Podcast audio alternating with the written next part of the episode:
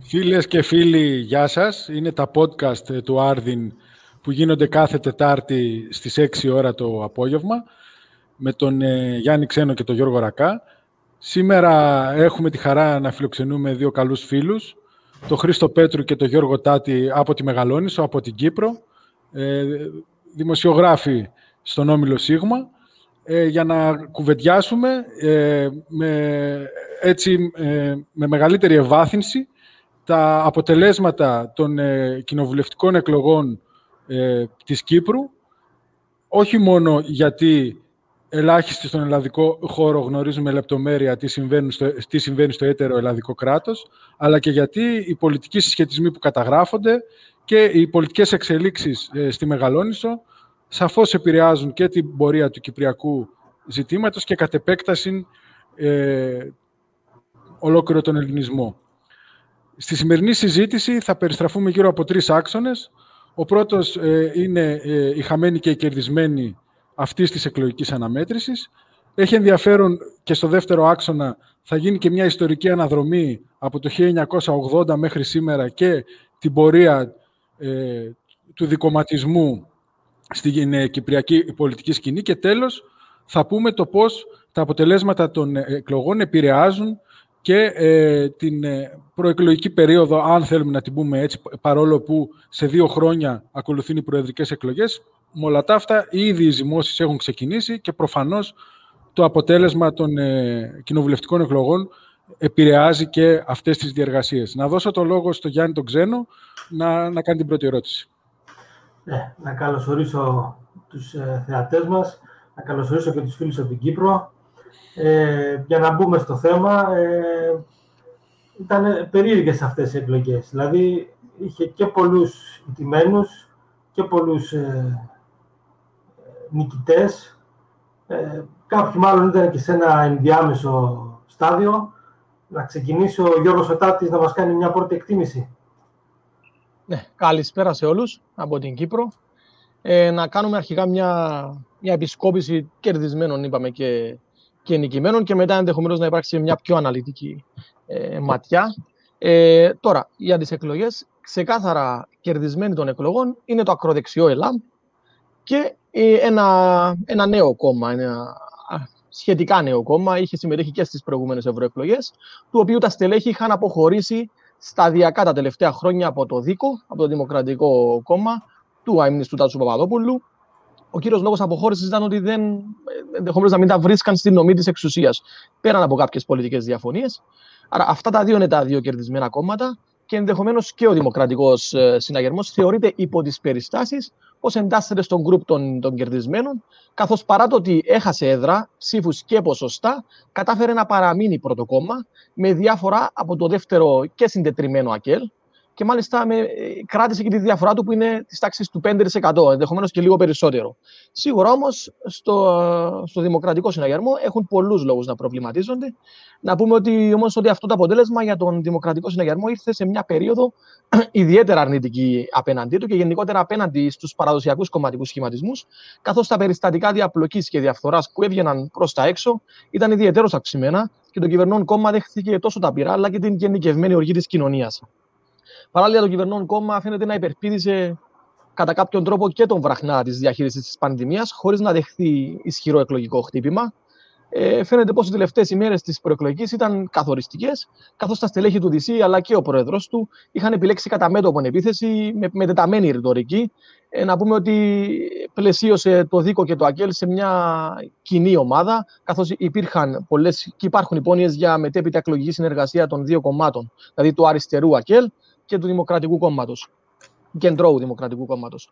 Τώρα, το ΑΚΕΛ μπορεί να υποθεί πως ήταν ο μεγαλύτερος χαμένος των εκλογών, καθώς έχασε σχεδόν 3,5% και, μία, και άλλη μία έδρα.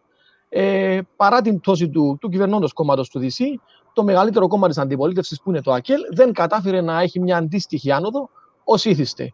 Αυτό ήδη προβλημάτισε τα, τα υψηλόβαθμα στελέχη του ΑΚΕΛ, που είδαν τα ποσοστά τους να συρρυκνώνονται σε ιστορικά, είναι ιστορικό ρεκόρ, σε ιστορικά χαμηλούς αριθμούς και να μπαίνεται να υπάρξει μια σειρά από εσωκομματικές κινήσεις που αφενός θα τιμωρήσουν τους μεγάλους χαμένους και αφετέρου θα δώσουν έστω και συμβολικά έναν αέρα ανανέωσης. Να πούμε ότι κατά πάσα πιθανότητα και σύμφωνα με τις τελευταίες πληροφορίες, ο άντρος Κυπριανού το, ο Γενικός Γραμματέας του κόμματος τα τελευταία χρόνια, μάλλον αποχωρεί και θα, δώσει, ε, θα τον διαδεχτεί ε, σε, σε κεντρικό συμβούλιο που θα υπάρξει τον Ιούνιο, ε, τέλη Ιουνίου, αρχές Ιουλίου, είτε ο Στέφανος Στεφάνου, που είναι τώρα ο νυν εκπρόσωπος τύπου, είτε ο Γιώργος Λουκαίδης, ε, άλλα εξέχοντας στελέχη του κόμματος. Το ΑΚΕΛ τούτου δεν κατάφερε να πείσει πως δεν είχε εμπλοκή σε περιστατικά διαφθοράς, ενώ η κάποια σχέση τους σε κινηματικό επίπεδο με ομάδες με, με, με περιθωριακές ομάδες που προέρχονται είτε από αριστερά είτε από τον πολιτισμικό φιλελευθερισμό, όπως η ΟΣΔΑΜΕ, με τις πρόσφατες κινητοποιήσεις, ε, του αφαίρεσε παρά του έδωσε ε, ψήφους. Το ίδιο συνέβη και με, και με άλλα κόμματα που είχαν μια ε, σχετική υποστήριξη ε, στις τελευταίες κινητοποιήσεις. Δηλαδή τους υπολόγους και ένα, και ένα νεοσύστατο κόμμα, την αλλαγή γενιάς, που είτε στήριξαν ανοιχτά είτε εμέσως. Και τα δύο αυτά κόμματα έχασαν. Ε, ο, τώρα, το ΕΛΑΜ ήταν από τα κόμματα που κατάφερε να κεφαλαιοποιήσει την τάση του εκλογικού σώματος προς μη παραδοσιακά κόμματα, αυξάνοντας σημαντικά το ποσοστό. 3%.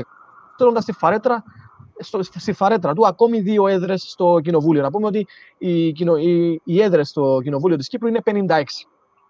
Ε, φυσικά το, το, το ΕΛΑΜ δεν κατάφερε να ικανοποιήσει τον εκλογικό του στόχο, που ήταν το 7,2 και η διεκδίκηση της πέμπτης έδρας μέσω της ε, μέσω της εισόδου τους στην τρίτη κατανομή. Όμως φαίνεται να εδραιώνεται στο πολιτικό σκηνικό του, τόπου, του τόπου μετά και την ανάλογη άνοδο που είχε και στις ευρωεκλογές. Γιατί είχε αντίστοιχη άνοδο και στις ευρωεκλογές. Ε, τώρα, σε ό,τι αφορά την ΔΥΠΑ, την άλλη και, και κερδισμένη των εκλογών, κατάφερε να εκπλήξει. Ε, να πούμε ότι στις δημοσκοπήσεις ήταν, την έδειχναν να έχει χαμηλά ποσοστά. Δηλαδή, εάν θα, θα ήταν επιτυχία εάν κέρδιζε την είσοδό της.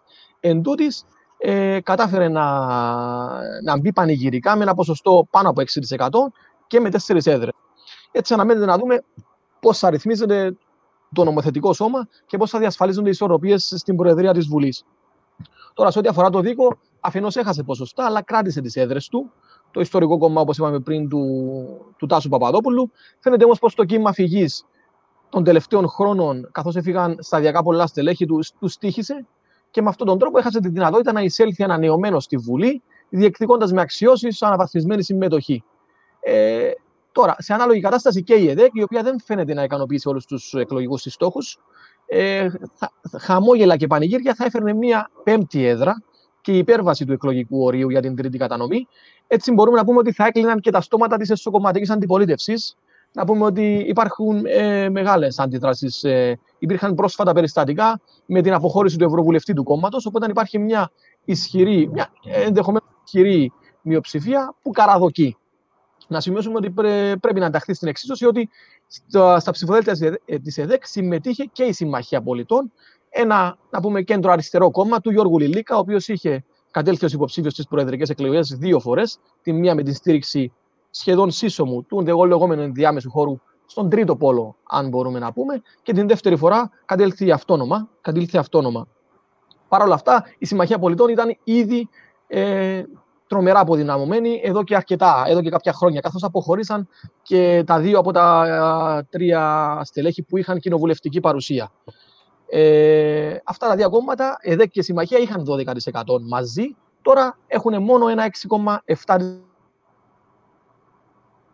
ένα 0,5 ένα 0,05 πάνω από την, ε, από την ΕΔΕΚ. Το ΕΛΑΜ είναι τέταρτο κόμμα πλέον. Έχασε την τέταρτη την τέταρτη έδρα η ΕΔΕΚ, που την είχε προνομιακά και ήταν και θέση γοήτρου.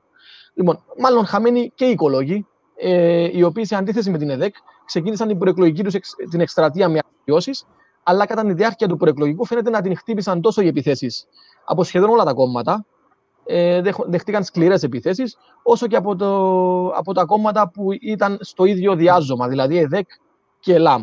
Επηρέασε σίγουρα η συγκρότηση του ψηφοδελτίου με υποψήφιους από πολλούς και διαφορετικούς ιδεολογικοπολιτικού χώρους, κάτι που διαφάνηκε και στην πολεμική που δέχθηκε, καθώς δεν υπήρχε, έχασε την ξεκάθαρη ε, προσέγγιση που είχε στο κυπριακό ζήτημα, καθώς ήταν ενάντια στην Ζωνική Δικαιωτική Ομοσπονδία κατά κάποιον τρόπο με τον Γιώργο Περδίκη. Πλέον υπήρξε, ε, μπήκαν στα ψηφοδέλτια άτομα από διάφορους πολιτικούς χώρους. Ε, Στους χαμένους και η Άννα Θεολόγου, η οποία είχε μπει στην Βουλή με τη Συμμαχία Πολιτών, αποχώρησε έκανε δικό της κίνημα, την αλλαγή γενιάς. Ε, Όπως και η αλληλεγγύη, το κίνημα αλληλεγγύη της Ελένης Θεοχάρους, που επίσης είχε κοινοβουλευτική παρουσία με τρεις έδρες την προηγούμενη πενταετία. Ε, η αλληλεγγύη ήταν αντιμοσπονδιακό κόμμα. Ε, αυτά τα δύο κόμματα δεν κατάφεραν να εισέλθουν στη Βουλή. ιδιαίτερα για την αλλαγή γενιάς της Άννα Θεολόγου, ήταν μια έκπληξη, καθώς οι δημοσκοπήσεις την ήθελαν να εισέρχεται στη Βουλή σχεδόν πανηγυρικά. Φαίνεται όμως πως ε, της τύχησε ε, λίγο πριν τις εκλογές το ότι διασπάστηκε, καθώς θα κατέβαινε από κοινού με ένα κόμμα κυνηγών. Ε, το οποίο ωστόσο το συγκεκριμένο κόμμα κατήλθε τελικά αυτόνομα και υπερεύει των, των προσδοκιών και έχασε την έδρα σχεδόν οριακά. Αυτά από μένα σε πρώτη φάση. Ναι, να πούμε, ε, έτσι σκιαγραφείται ο καμβάς του εκλογικού αποτελέσματος. Ε, αξίζει να σημειωθεί ότι το, το ΑΚΕΛ, παρόλο που ιστορικά έχει και μια σχέση με το Αγγλικό Εργατικό Κόμμα, δεν ε, διδάχθηκε από το πρόσφατο παράδειγμα του Εργατικού Κόμματος στην Αγγλία, καθώς ο εναγκαλισμός του με τον πολιτισμικό φιλελευθερισμό, στην, στην περίπτωση της Αγγλίας, οδήγησε το Εργατικό Κόμμα σε καταβαράθρωση και όπως πολύ σωστά είπε ο Γιώργος Στάτης, το ΑΚΕΛ πλήρωσε μεταξύ άλλων και τις σχέσεις του με το κίνημα ως ΔΑΜΕ και την οικειοποίηση της ρητορικής του. Θα δώσω το λόγο στον Χρήστο Πέτρου για το δικό του σχόλιο σε σχέση με τους χαμένους και τους κερδισμένους ε, των εκλογών. Ωραία. Ακούγουμε. Ναι, λίγο πιο δυνατά, αν είναι εύκολα. Ναι, ναι. Ε, λοιπόν, ε, και η δική μου ματιά δεν διαφέρει από αυτήν του Γιώργου. Ε, να πούμε ότι με μια πρώτη ανάγνωση των αποτελεσμάτων, έτσι, για, να, για να εξάγουμε συμπεράσματα σε ό,τι αφορά τους νικητές και τους χαμένους, χρησιμοποιούμε τρία κριτήρια. Αυτό συμβαίνει σχεδόν σε όλες τις εκλογές. Δηλαδή, το αν είναι κανείς κερδισμένος ή χαμένος από μια αναμέτρηση, αυτό γίνεται βάση των αποτελεσμάτων ε, των εκλογών σε σύγκριση με τις προηγούμενες εκλογές, βάσει της δημοσκοπικής δυναμικής που έχουν τα κόμματα και βάσει της κατάστασης στην οποία ε, ανήκει το κάθε κόμμα σε όλη την προηγούμενη ε, περίοδο πριν από τις εκλογές. Δηλαδή, άλλο είναι το κριτήριο αν ένα κόμμα είναι 8 χρόνια στην κυβέρνηση, ας πούμε, όπως είναι ο Δημοκρατικός Συναγερμός, και άλλο είναι το κριτήριο για ένα κόμμα όπως το ΑΚΕΛ, που είναι αντιπολίτευση, αξιωματική αντιπολίτευση, και δεν έχει, να το πω εντός εισαγωγικών, καεί, ας πούμε, από, την, ε, τη φθορά της εξουσίας. Ε, όπως είπε και ο Γιώργος, ε, ε, στους χαμένους, ο, με, ο μεγάλος χαμένος μάλλον είναι, είναι το ΑΚΕΛ, ε, το οποίο απόλυσε, ε, να, να πω ακριβώς, το οποίο έχασε 3,3% σε σύγκριση με τις προηγούμενες εκλογές και θα πούμε μετά όμως, γιατί αυτό έχει ένα μεγάλο ενδιαφέρον, ότι το ΑΚΕΛ σε μια δεκαετία έχει απολέσει το 40% των, ε, της δύναμής του σε, σε, σε πραγματικούς αριθμούς. Αλλά θα τα πούμε αυτά στη συνέχεια. Λοιπόν, στους, ε, στους, χαμένους, στους μεγάλους χαμένους ε, είναι το ΑΚΕΛ. Οι οικολόγοι επίσης, και αυτό ε, ε, λόγω της ε, δημοσκοπικής δυναμικής που είχαν οι οικολόγοι. Οι οικολόγοι τους έδειχναν οι δημοσκοπήσεις ότι θα έχουν ένα 6-7% κάπου εκεί, ίσως και περισσότερο. Ε, και επίσης η Ελένη Θεοχάρους είναι στους χαμένους και άλλα μικρά κόμματα τα οποία είχαν παρουσία στην προηγούμενη Βουλή και τώρα δεν κατάφεραν να μπουν. Μια ενδιάμεση κατάσταση, δηλαδή δεν μπορεί κανείς να πει ότι είναι ούτε νικητές ούτε χαμένοι, είναι η ΕΔΕΚ και το ΔΙΚΟ, όπως είπε ο Γιώργος, δηλαδή σε ένα επίπεδο έχουν χάσει αυτά τα κόμματα. Για παράδειγμα, η ΕΔΕΚ, αν το δει κανείς από τη σκοπιά του ότι ε, κατήλθε μαζί με τον Γιώργο Λιλίκα, δηλαδή ε, ε συνεργασία ας πούμε, δυνάμεων, ε, ναι, δεν, δεν πήραν ας πούμε, τα ποσοστά που είχαν στις προηγούμενες ε, εκλογές. Ωστόσο, η ΕΔΕΚ έχει, φαίνεται, ας πούμε, αν δει κανείς τον πίνακα με τα αποτελέσματα των, ε, των εκλογών που τελείωσαν χθες, προχθές, ε, θα δει ότι σημειώνεται αύξηση στην ΕΔΕΚ, μισή ποσοστία μονάδα. Ε, το δίκο επίσης, έχει, αν και έχει πτώσει 3,2% διατηρεί τις 9 του έτρες, όπως είπε και ο Γιώργος. Ε, και αυτό έχει ένα ενδιαφέρον. Θα το δούμε όμως και αυτό στη συνέχεια. Και η μεγάλη κερδισμένη ε, είναι το ακροδεξιό ΕΛΑΜ. Είναι η, η ΔΥΠΑ, η, ε, του Μάριου Καρογιάν, που είναι ουσιαστικά απόσχηση του Δημοκρατικού Κόμματος, και ο Δημοκρατικός Συναγερμός. Ο Δημοκρατικός Συναγερμός, ο οποίος ε, μπορεί να έχει χάσει 2,9% ε, σε σύγκριση με τις προηγούμενες εκλογές. Ωστόσο, αν κανείς συνυπολογίσει ότι είναι ένα κόμμα που κυβερνά για περίπου 8 χρόνια, που τον βαραίνουν σκάνδαλα διαφθοράς, τα οποία δεν έχει γνωρίσει στο παρελθόν η Κύπρος, ε, Ναι, είναι, δεν μπορεί κανείς να πει ας πούμε, ότι είναι από τους χαμένους. Διατηρεί την πρώτη θέση με διαφορά 5,5 ποσοστιαίες μονάδες από το δεύτερο Ακέλ. Ε, άρα, γι' αυτό το λόγο τον βάζουμε σε μια πρώτη ανάγνωση ε, των αποτελεσμάτων, τον βάζουμε στο μπλοκ των ε, νικητών. Τώρα έχει ενδεχομένως, αξίζει να σημειωθεί ότι ένα 15% θετικής ψήφου ε, από το εκλογικό σώμα, δηλαδή άνθρωποι που ψήφισαν ας πούμε, συγκεκριμένα κόμματα, 15% δεν μπήκαν στη Βουλή. Είναι μικρά-μικρά κόμματα, κάτι κόμματα που έχουν να κάνουν με τους κυνηγούς ή θεοχάρους ή θεολόγου που αναφέραμε πριν, που ήταν μικροί ε, πολιτικοί σχηματισμοί, οι οποίοι ήταν στην προηγούμενη Βουλή και τώρα δεν κατάφερα. Αυτά, αυτά όλα τα μικρά-μικρά κόμματα ε, ε, αθρίζουν 15% ε, του, ε, στα αποτελέσματα των προχθεσινών εκλογών.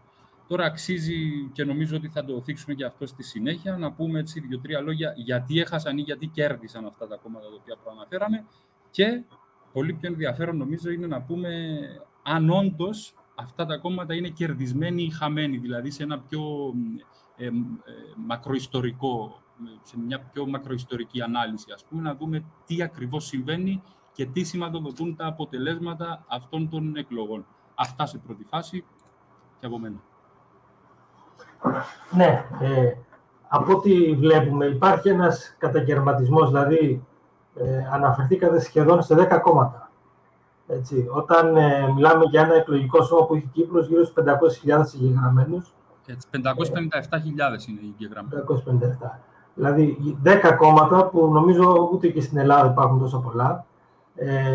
15% του εκλογικού των ψηφισάντων δεν εκπροσωπούνται στην Βουλή, εκτός Βουλής. Ε, και αυτό, επειδή κοίταγα λίγο διαχρονικά τα στοιχεία από το 81, τελευταία 40 χρόνια, ε, είναι κάτι ξένο για την κυπριακή πραγματικότητα. Δηλαδή η Κύπρος για σχεδόν 30 χρόνια ήταν ε, τέσσερα κόμματα. Δύο κόμματα 30%, ΑΚΕΛΔΙΣΗ, ένα τρίτο κόμμα γύρω στο 20% το ΔΙΚΟ και ένα τρίτο η ΕΔΕΚ. Και τέλος. Αυτό αρχίζει να αλλάζει κάπως από το 2011. Ε, και το άλλο που θέλω να, να μας πείτε, να μας δείξετε αυτή την εικόνα, δηλαδή αυτή την αλλαγή που έχει γίνει τα τελευταία χρόνια στην Κύπρο, είναι η αποχή. Ε, για τους φίλους τους Ελλαδίτες, η Κύπρος δεν είναι όπως η Ελλάδα που ε, έχει εκλογικούς καταλόγους οι οποίοι είναι, ξέρω εγώ, έχουν μέσα ε, γεννηθέντες του 1905. Έτσι. Η εκλογική καταλόγη της Κύπρου είναι, επειδή έχει περάσει και η αγγλική απεικιοκρατία από εκεί είναι σύγχρονη, εξυγχρονισμένη, άρα αυτοί που ε, ε, μπορούν να ψηφίσουν είναι στους εκλογικούς καταλόγους. Ε, η αποχή, είχατε λοιπόν συμμετοχή πριν ε, μέχρι το 90. στην περίοδο των Άγγλων πάντως δεν είχαμε εκλογικούς καταλόγους, εμείς τα κάναμε αυτά. Ε, Μην το πιστώσουμε και αυτό στους Άγγλους.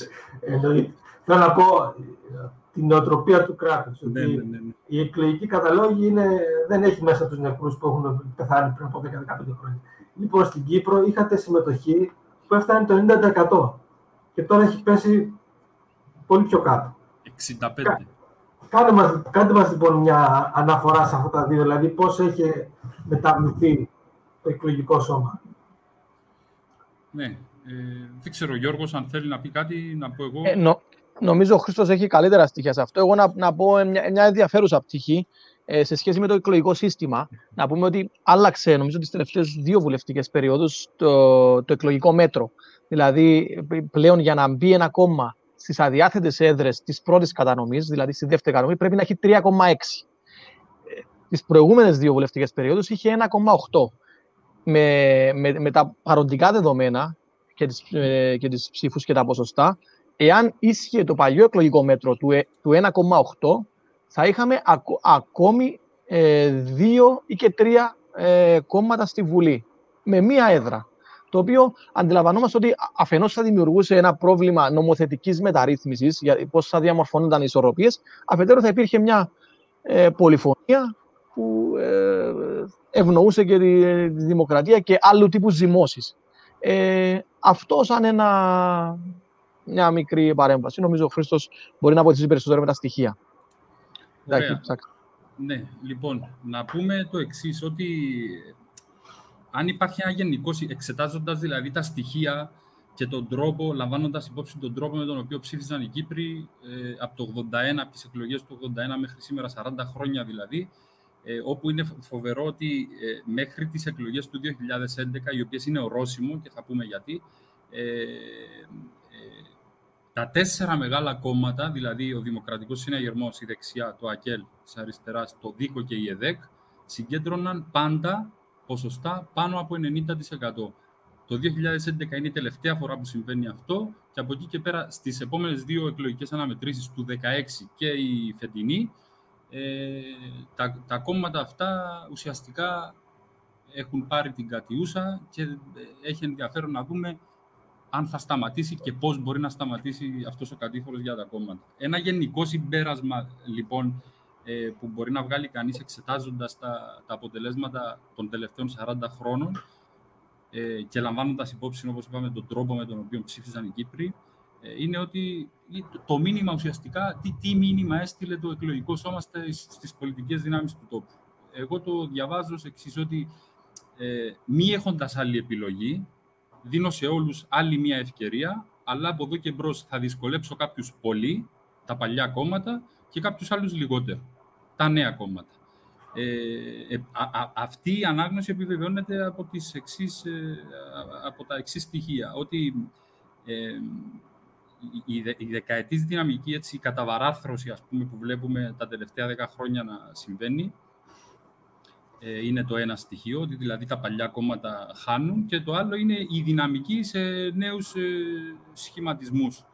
Ωστόσο, η, η, η αποστροφή στον παλαιοκομματισμό, να το πούμε έτσι, ε, δεν συνιστά και πλήρη εγκατάλειψη. Δηλαδή όλα συμβαίνουν με ένα αργό τρόπο, που μένει να δούμε πώς θα εξελιχθεί, αν θα ανατραπεί αυτή η δυναμική, αν θα στραφεί αλλού κτλ. Θα το δούμε όμως στις επόμενες βουλευτικές ή στις επόμενες εκλογικές αναμετρήσεις αυτό. Ε, λοιπόν, γιατί συμβαίνει αυτή η κυπριακού έτσι, ρυθμού αλλαγή και ειδικότερα η, η, η, δυναμική πτώση των παλαιών κομμάτων; Ε, αν πάμε τα πράγματα, και αυτό είπαμε ότι συμβαίνει τα τελευταία 10 χρόνια. Γιατί από το 81 μέχρι το 11 τα πράγματα είναι περίπου τα ίδια. Είναι τα τέσσερα κόμματα μαζί 90%. Ο ΑΚΕΛ, το ΑΚΕΛ με το Δημοκρατικό Συναγερμό συγκεντρώνουν γύρω στο 60-65% και το υπόλοιπο το, το, το, το δίκο με την ΕΔΕΚ. Γιατί συμβαίνει αυτό τα τελευταία 10 χρόνια; Αν πάμε λίγο την ταινία πίσω, μια δεκαετία, θα δούμε μια σειρά από γεγονότα που εκδηλώθηκαν είτε με ακαριαίο τρόπο, είτε σε διάρκεια και είχαν ως αποτέλεσμα εκτός των άλλων την αποστροφή του εκλογικού σώματος έναντι των παλαιών κομμάτων. Ε, και ποια είναι αυτά τα κεντρικά γεγονότα τα οποία έτσι κρύβουν μέσα τους τις αιτίες της ρευστοποίησης της πολιτικής πραγματικότητας της Κύπρου. Ε, λοιπόν, θα τα πάρουμε τη σειρά και θα τα πω έτσι πολύ, πολύ σύντομα. Η, η, η πρώτη, το πρώτο γεγονός, η εκκίνηση της αμφισβήτησης δηλαδή του παλαιού πολιτικού κόσμου είναι το Μαρί. Έχουμε την έκρηξη στο Μαρί το 2011 τον Ιούλιο, μερικούς μήνες μετά τις εκλογές του 2011 και εκεί για πρώτη φορά το, το εκλογικό σώμα στην Κύπρο λαμβάνει το μήνυμα ότι οι πολιτικοί ηγέτες του τόπου, οι παραδοσιακοί πολιτικοί ηγέτες του τόπου, μπορεί να είναι και επικίνδυνοι για τον τόπο. Μετράμε απώλειες σε ανθρώπινες ζωές και ξέρετε αυτά είναι γεγονότα που λειτουργούν σε ένα βαθύτερο επίπεδο. Μπορεί να μην έχουν άμεση ε, άμεσο αντίκτυπο ας πούμε, σε εκλογικά αποτελέσματα ή ξέρω εγώ, αλλά ε, το μήνυμα το έχει λάβει ο κόσμος, ας πούμε, ότι το, το χρησιμοποίησαν και οι συναγερμικοί αυτό στην, ε, και είχαν δίκιο εν ε, στην προεκλογική περίοδο που πέρασε, ότι δηλαδή σκεφτείτε, λέει, είχαν ένα κοντέινερ με κάτι κρυκτικά να διαχειριστούν, η κυβέρνηση Χριστόφια, ξέρω εγώ, και είδαμε τι έκανε, ας πούμε. Οπότε έλεγαν οι συναγερμικοί σε αυτές τις εκλογές, σκεφτείτε να είχαν να διαχειριστούν την πανδημία ή αυτά που, που τρέχουν τώρα. Είναι το Μαρί, λοιπόν, ε, το πρώτο γεγονός, το οποίο αναδεικνύει αφενός την ανικανότητα και αφετέρου την αναξιοπιστία του, του παλαιού πολιτικού κόσμου. Το δεύτερο, έτσι σημαντικό γεγονός, είναι το κούρεμα ε, και η οικονομική κρίση του 2013 και πάλι εκεί πέρα φαίνεται η ανικανότητα και η αναξιοπιστία των πολιτικών δυνάμεων.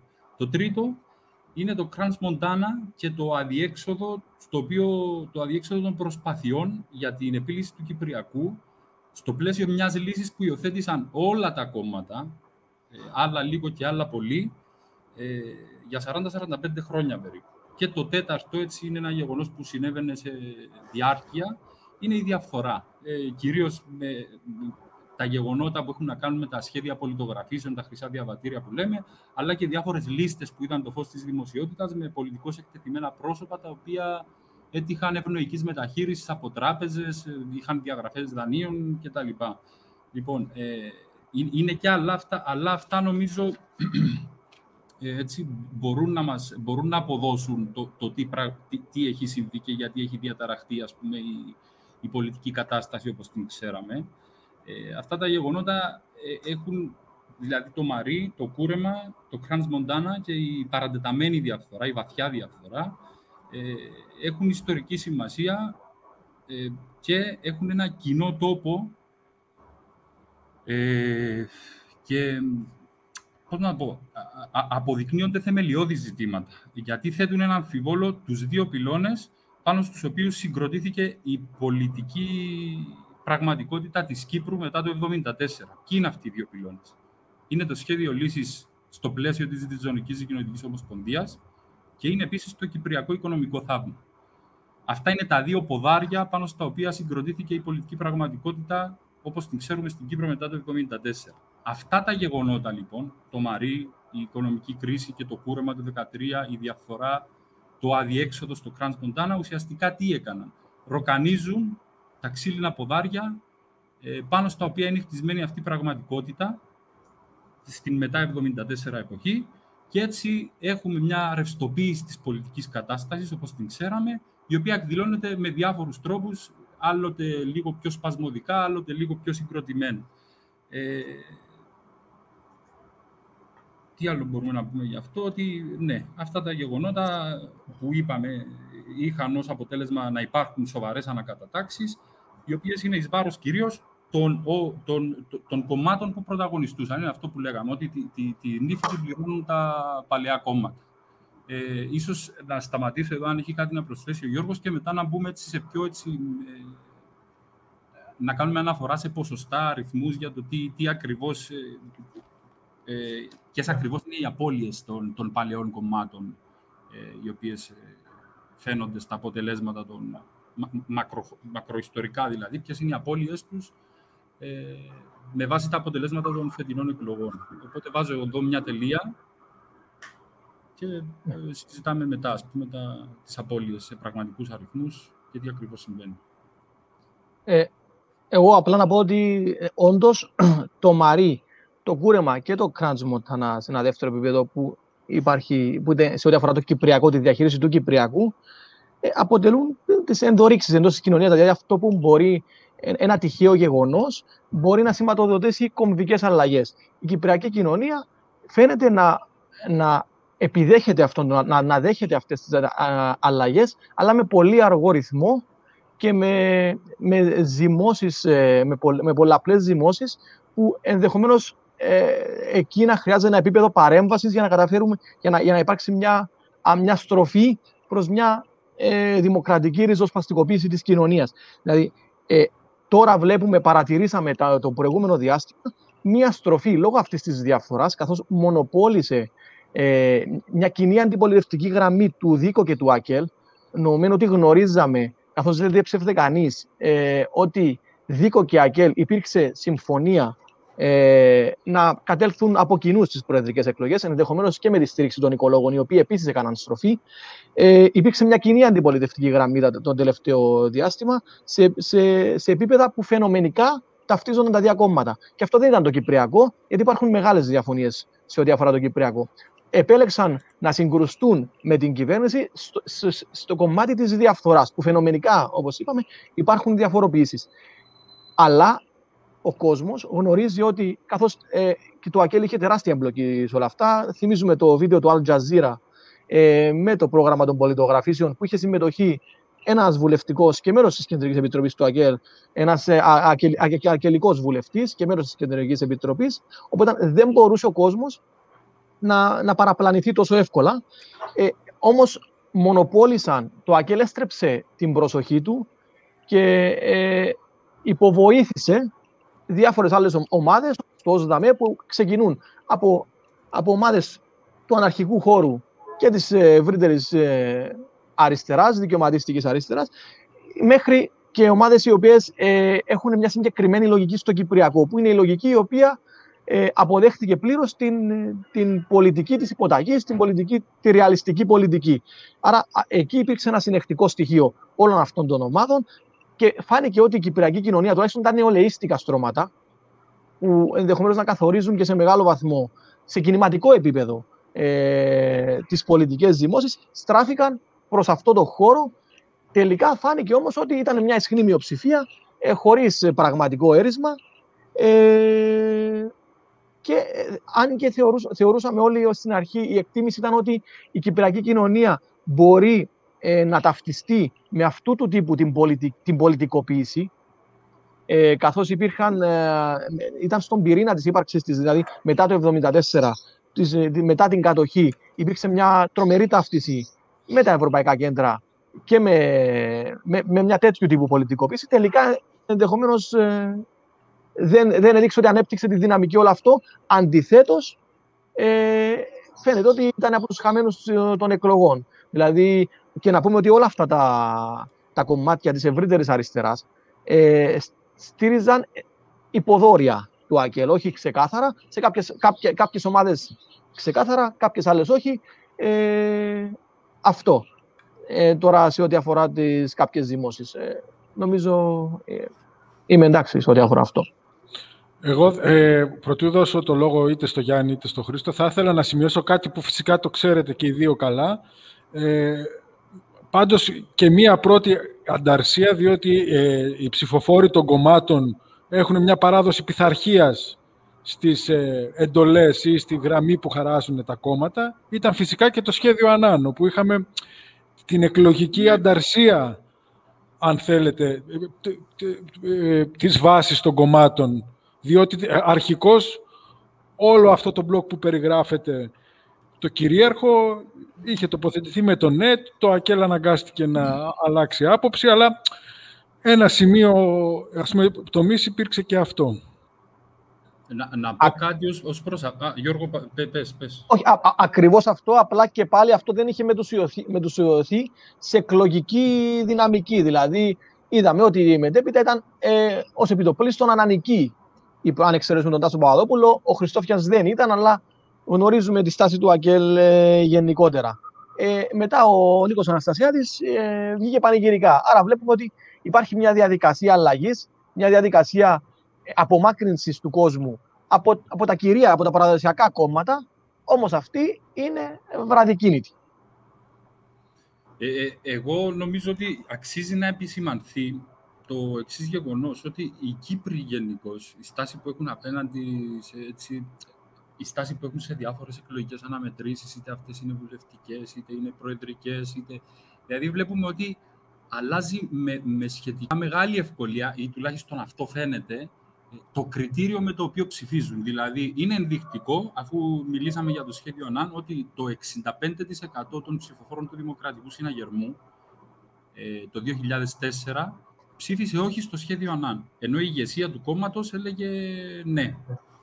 Δύο-τρεις μήνες μετά είχαμε ευρωεκλογές και ο Δημοκρατικός Συναγερμός είχε μια πίστευτη συσπήρωση ε, και βγήκε πρώτο κόμμα στις ευρωεκλογές. Ε, Επίσης, οι ήδη ψηφοφόροι ας πούμε, που δεν άκουσαν την ηγεσία το 2004 έβγαλαν πρόεδρο τον Αναστασιάδη, ο οποίος τους έλεγε να ψηφίσουν ναι.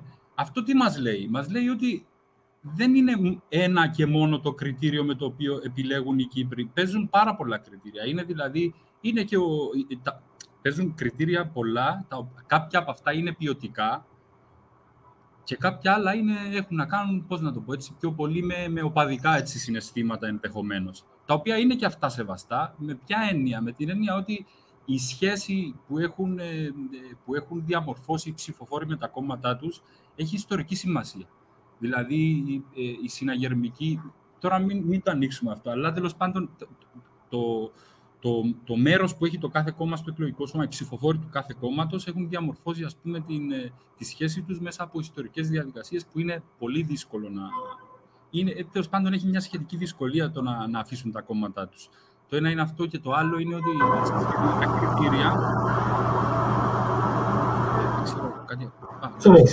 Εντάξει, σε σχέση με τα κριτήρια, ε, έχει ενδιαφέρον να πούμε, ρε παιδί μου, ότι εγώ διαβλέπω ένα στοιχείο το οποίο διαπερνά τον τρόπο με, το οποίο, με τον οποίο ψηφίζουν πάντα οι Κύπροι, ο οποίος είναι, είναι φαινομενικά αντιφατικός. Αλλά δεν είμαι σίγουρος αν είναι. Αυτό το στοιχείο λοιπόν είναι αυτό που θα τους εξασφαλίσει ενδεχομένως τη ζήση τους, την ύπαρξή τους σε αυτόν τον τόπο. Δηλαδή, ο συναγερμός τα καταφέρνει καλύτερα από τους ακελικούς ε, ή από τους δικοικούς στην οικονομία, θα ψηφίσουν αυτόν με μεγαλύτερη ευκολία οι υποστηρικτές του συναγερμού. Δεν σημαίνει ότι όλοι οι Κύπροι θα πάνε να ψηφίσουν συναγερμό, αλλά δεν έχουν ιδιαίτερους ενδιασμούς να στηρίξουν το κόμμα τους όταν πρόκειται για ζητήματα ας πούμε, που ε, έχουν να κάνουν με οικονομία ή με διαχείριση ας πούμε, του κράτους. Η Αγγελική έχει αποδειχτεί ότι δεν τα καταφέρνουν σε αυτά. Ε, συνεπώς, μπορεί, ας πούμε, θα παρακούσουν το κόμμα τους αν κρίνουν ήδη ότι αυτό που τους λέει θέτει ένα αμφιβόλο, ας πούμε, ρε παιδί μου, την, ενδεχομένως και την ίδια μας την ύπαρξη, γιατί με το σχέδιο αν αυτό γινόταν. Οπότε παράκουσαν το κόμμα, ενώ μετά από λίγους μήνες, ας πούμε, ε, ψήφισαν το ίδιο κόμμα, γιατί έκριναν ότι θα τα καταφέρει καλύτερα. Συνεπώς, είναι ένας μικρός τόπος. Ψηφίζει με συντηρητικό. Έτσι, είναι κάπως συντηρητικά τα κριτήρια εδώ πέρα, αλλά είναι δικαιολογημένα συντηρητικά.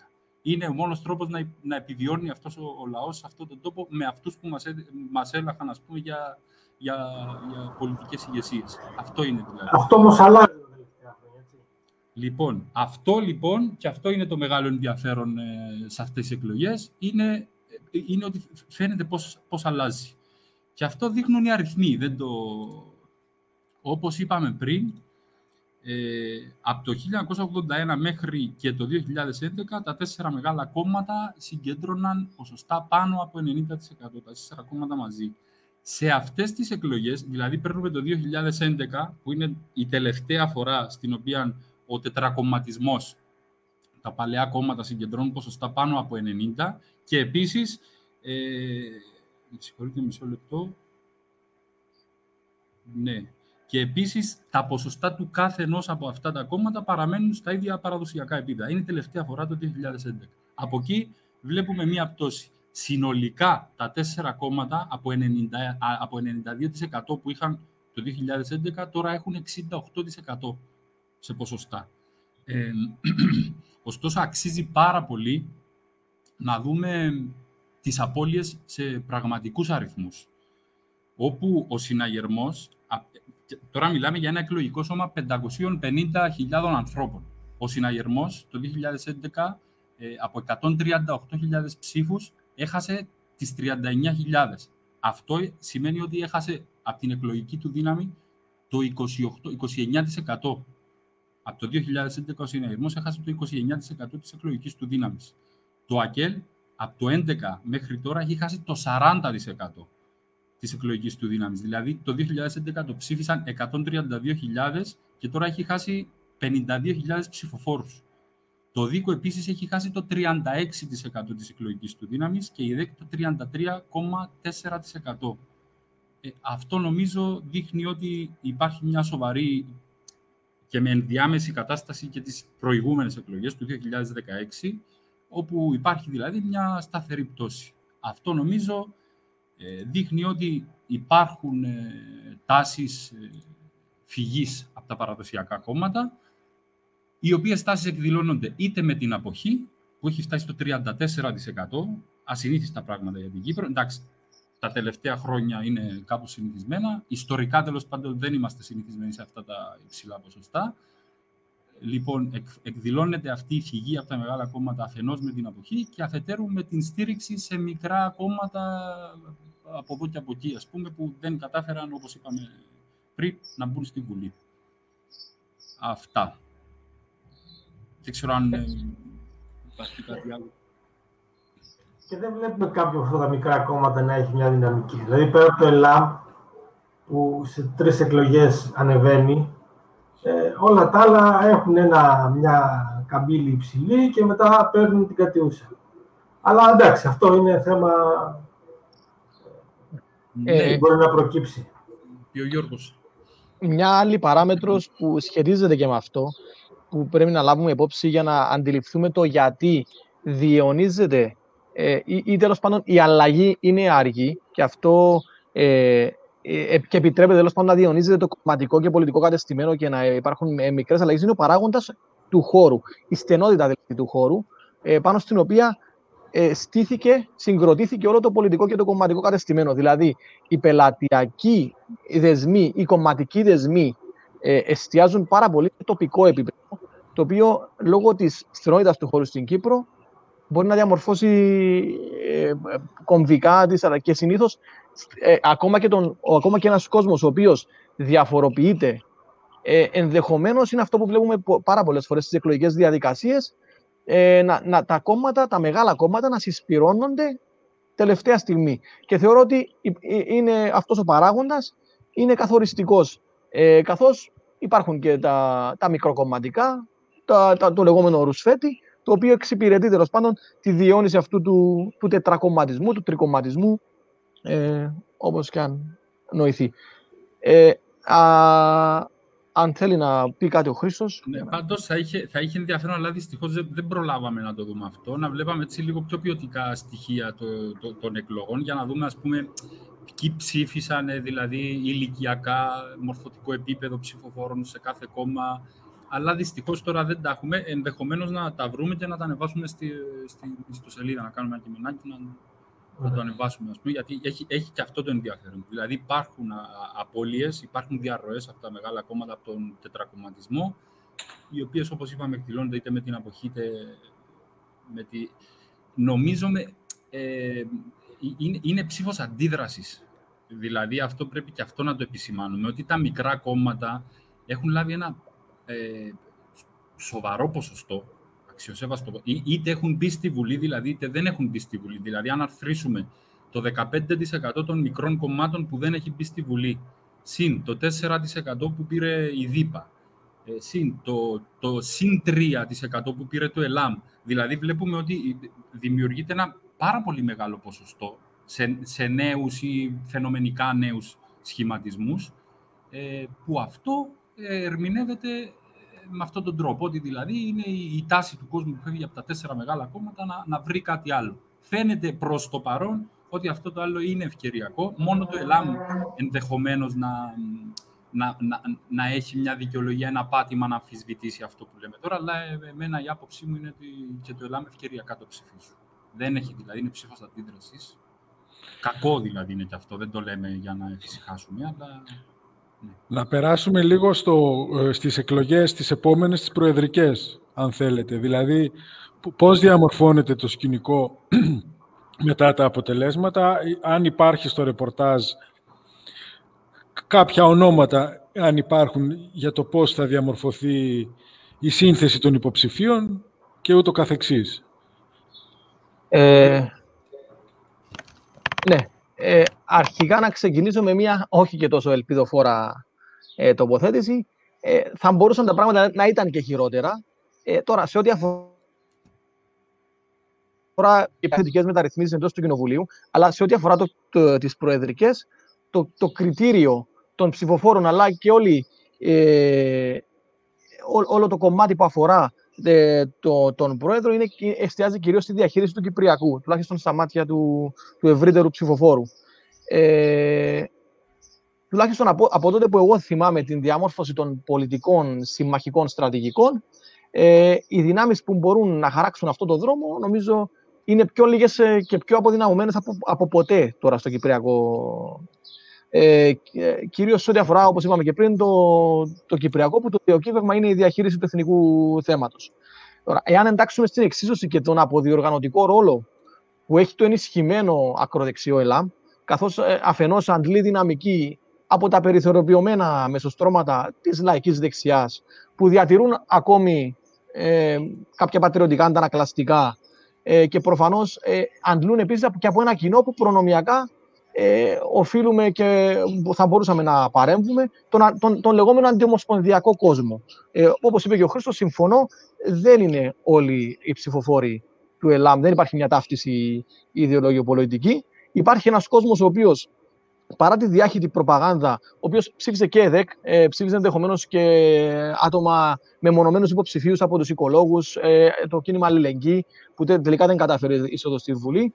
Ε, λοιπόν, είναι ένας κόσμος ο οποίος παρά τη διάχυτη προπαγάνδα, ε, παρά τον τρομερό επικοινωνιακό πόλεμο που δέχτηκε με κυρίαρχο πρόσημο τον φόβο, γιατί είδαμε τώρα ε, πρόσφατα μια τεράστια ρητορική φόβου σε σχέση με τη διαχείριση του Κυπριακού, κυρίως από τα δύο μεγάλα κόμματα, ε, αυτός ο κόσμος εμένει στην πεποίθηση ότι η, η, θεσμοποίηση των, η θεσμοποίηση των δύο ζωνών στη βάση δύο κοινοτήτων όχι μόνο δεν επιφέρει μια βιώσιμη λύση, αλλά κανονικοποιεί τα τελεσμένα της ε, κατοχής. Κάποιοι εξ αυτών δυστυχώς τράφηκαν στο ακροδεξιό μόρφωμα, ε, χωρίς να υπάρχει ιδεολογική ταύτιση, αλλά κυρίως ε, λόγω μιας γενικευμένης, ε, να πούμε, από πολιτικό το παρόμοιο φαινόμενο, ε, βλέποντας, βλέποντας, προσεγγίζοντας την ψήφος του ΕΛΑΜ μια τιμωρία στο, στα, στους παραδοσιακούς ψηφοφόρους, αλλά και στη διαφθορά, ε, καθώς το, το ΕΛΑΜ ε, μο, ε, εισήλθε προνομιακά σε αυτή την ατζέντα του αντιδιαφθορικού, ενάντια στη διαφθορά λόγου. Ε, το πιο σημαντικό όμως, ε, το οποίο βλέπουμε για το επόμενο διάστημα και αναμένεται να ανταθεί, είναι το εξής. Ο αντιμοσπονδιακός λόγος τα τελευταία χρόνια κατάφερε να πανεύρει ε, το ηθικό έρισμα και να κατοχυρωθεί στη συνείδηση μιας ευρείας πλειοψηφίας ε, του κόσμου, ιδίως μετά το, το χειροπιαστό, το μόνο χειροπιαστό παράδειγμα που είχαμε ενός σχεδίου λύσης στη βάση μιας διζωνικής διγενωτική ομοσπονδίας, που ήταν το, το παράδειγμα του σχεδίου Ανάν, το οποίο ήταν προφανώς κατάπτυστο. Ε, τώρα υπάρχει μια στροφή ξανά τα τελευταία χρόνια του κόσμου προς, ε, προς, ε, ε, στην εναντίωση στην διζωνική δικοινοτική ομοσπονδία, που είπαμε διαμορφώνει το αποτέλεσμα στις προεδρικές εκλογές και θεωρείται αυτό το πράγμα στο μοναδικά δημοκρατικό και χειραφετικό αίτημα. Ε, χαρακτηριστικά να πούμε ότι η, η, η πρόσφατη στροφή των κομμάτων που αποκήρυξαν τη λύση της Ζωνική Δικοινοτικής Ομοσπονδίας, όπως και το ότι ξεπίδησαν διάφοροι πολιτικοί σχηματισμοί, ενδεχομένως με, με μικρή εκλογική παρουσία σε αυτές τις εκλογές, που διακήρυξαν τη διαφωνία τους ε, με τη συμφωνημένη βάση λύση. Ε, όλα τα προηγούμενα χρόνια πέραν της ακροδεξιάς, τον αντιμοσπονδιακό αγώνα μπορούμε να πούμε ότι ανακοινούσαν κάποιες ισχνές μειοψηφίες ε, που καλός ή κακός ε, δεν κατάφεραν ε, όσοι είχαν μια σοβαρότητα να ηγεμονεύσουν σε ένα ευρύτερο αντικατοχικό κίνημα που θα δημιουργούσε, θα συγκροτούσε και τον τρίτο πόλο ε, απέναντι σε DC και ΑΚΕΛ, που είναι αυτό το ζητούμενο ε, στην Κύπρο τα, τα τελευταία χρόνια. Ε, Οπότε όλος αυτός ο κόσμος ε, κινείται αναγκαστικά πέριξ ε, των κομμάτων του λεγόμενου ενδιάμεσου χώρου, που είχε σαν αποτέλεσμα μια αναπόφευκτη διάβρωση και αυτού του, του, του, του, πληθυσμού. Ε, θεωρώ ότι και εμείς ας πούμε, αναγκαστήκαμε πολλές φορές να, να, να, να, να, να μπούμε σε εκτόσεις ε, για να υπάρξει αυτός ο, κάποιες ευρύτερες ζυμώσεις που θα οδηγήσουν σε ένα, σε, σε ένα δρόμο διεξόδου. Ε, τώρα επιστρέφοντας και με την ε, ενίσχυση του ΕΛΑΜ και με την τόση, όχι, τη σταθερότητα που ε, έχει η ΕΔΕΚ, αλλά και, και το ότι δεν μπήκε στην Βουλή το κίνημα αλληλεγγύη, ε, υπάρχει ο κίνδυνος να απονομιμοποιηθεί και πάλι στα μάτια του κόσμου, ενός ουδέτερου κόσμου, ε, τα δημοκρατικά, πατριωτικά επιχειρήματα που έχει η εναντίωση στην διζωνική δικοινοτική ομοσπονδία. Ε, να πούμε αρχικά ότι πριν τις εκλογές υπήρξαν, διαφαίνονταν ε, δύο μέτωπα. Το ΑΚΕΛ με το ΔΙΚΟ, ε, όπως είπαμε και πριν, φαίνεται πως θα, θα υπάρξει μια εκλογική συνεργασία, ενδεχομένως και με υποστήριξη των οικολόγων. Και από εκεί και πέρα υπήρχε ο Δημοκρατικός Συναγερμός μαζί με τη Δημοκρατική Παράταξη, η οποία είχε φύγει από το, όπως είπαμε πριν, είχε φύγει από το, από το ΔΙΚΟ και λειτουργούσε τόσο καιρό ως, ε, ως ε, βαστάζουν το, το Δημοκρατικό Συναγερμό ε, όπως και κάποια άλλα μικρά κόμματα. Το, ζήτημα, το ζητούμενο ήταν η ΕΔΕΚ και η αλληλεγγύη. Ε, η αλληλεγγύη δεν κατάφερε, να, όπως είπαμε και πριν, να μπει. Το ΕΛΑΜ έχει κάνει μια στροφή προς τη μετριοπάθεια. Αποκήρυξε εν μέρη, αποκηρύττει δημόσια το, το παρελθόν του και τις σχέσεις του με στελέχη της ε, ναζιστικής, της Χρυσής Αυγής και φαίνεται ότι ο ρόλος του αντισυστημικού κόμματος του βγαίνει και ως εκ τούτου αναμένεται να διατηρήσει μια πολιτική απομόνωσης και μετά τις εκλογές, δηλαδή χωρίς ανοίγματα. Ε, για να δώσουμε κάπως, έχω λίγο ε, σημειώσει τους συσχετισμούς με τα κόμματα σε σχέση με τις ε, πολιτικές ανακατατάξεις. Ε, κατά τις προηγούμενες εκλογές υπήρχαν αμυγός αντιμοσπονδιακά κόμματα, πάνω στα οποία βασιζόταν και η δυναμική του τρίτου δρόμου και της υποψηφιότητας του δικοϊκού Νικόλα Παπαδόπουλου, του γιου του, του Τάσου Παπαδόπουλου. Ε, αυτά ήταν η ΕΔΕΚ, η Συμμαχία Πολιτών και το κίνημα Αλληλεγγύη, τρία αμυγός αντιμοσπονδιακά κόμματα. Ε, να πούμε ότι η ΕΔΕΚ αποκήρυξε πριν περίπου 6 χρόνια τη Διζωνική Δικαιωτική Ομοσπονδία, ε, κατά αναλογία του τι έκανε και το ΚΚΕ. Ε, αυτά τα, τα τρία κόμματα είχα, είχαν μαζέψει γύρω στο 6% ΕΔΕΚ και συμμαχία, όχι μαζί, ξεχωριστά, δηλαδή ένα πάνω από 12% μαζί, συν υπήρχε και ένα 5,5% της αλληλεγγύης. Ε, το κίνημα οικολόγων που επίσης ε, κυριαρχούσαν, υπήρξε, ήταν, ήταν, η στροφή, ήταν η, κυριαρχούσε η ρητορική του Γιώργου Περδίκη, του, του ιστορικού στελέχους του, του κινήματος οικολόγων εδώ στην Κύπρο. Ε, είχε επίσης κοντά στο 5% και ήταν πριν να κάνει τη στροφή. Το ΕΛΑΜ επίσης αντιμοσπονδιακό κόμμα, να πούμε, είχε κοντά στο 4%, ενώ υπήρχαν και άλλοι μικροί εκλογικοί συνδυασμοί που, που εναντιώνονταν σε, σε αυτή τη λύση. Το ΔΙΚΟ, αν και είχε αποκηρύξει τη διζωνική δικαιωτική, αν και δεν έχει, δεν έχει ποτέ αποκηρύξει τη διζωνική δικαιωτική ομοσπονδία, εντασσόταν σε αυτό τον γκρουπ δυνάμεων, καθώς υπήρχε μια διάθεση αντίστασης σε μια κακή λύση και υπήρχε και η παράδοση που άφησε ο Τάσος Παπαδόπουλος. Το ΔΙΚΟ στις προηγούμενες εκλογές είχε, είχε κάπου στο 14,5%. Με μια πρόχειρη πρόσθεση, βλέπουμε ότι αγγίζει ποσοστά της τάξης του 42%. Δηλαδή τα κόμματα που είναι, είναι ενάντια στο δικομματισμό σε ένα πρώτο επίπεδο. Και όμως δεν κατάφεραν να εκλέξουν πρόεδρο της Δημοκρατίας στις προεδρικές του 2018 και εκλέγει και ο Νίκος Αναστασιάδης με ποσοστά λίγο πάνω από 35%. Δηλαδή κάτω από, κάτω από το σύνολο δηλαδή αθρηστικά των, των υπολείπων ε, δυνάμεων. Ε, το ΕΛΑΜ στις προηγούμενες εκλογές έκανε αυτό που, που κάνει, που κάνει συνήθως, επέλεξε τον μοναχικό δρόμο.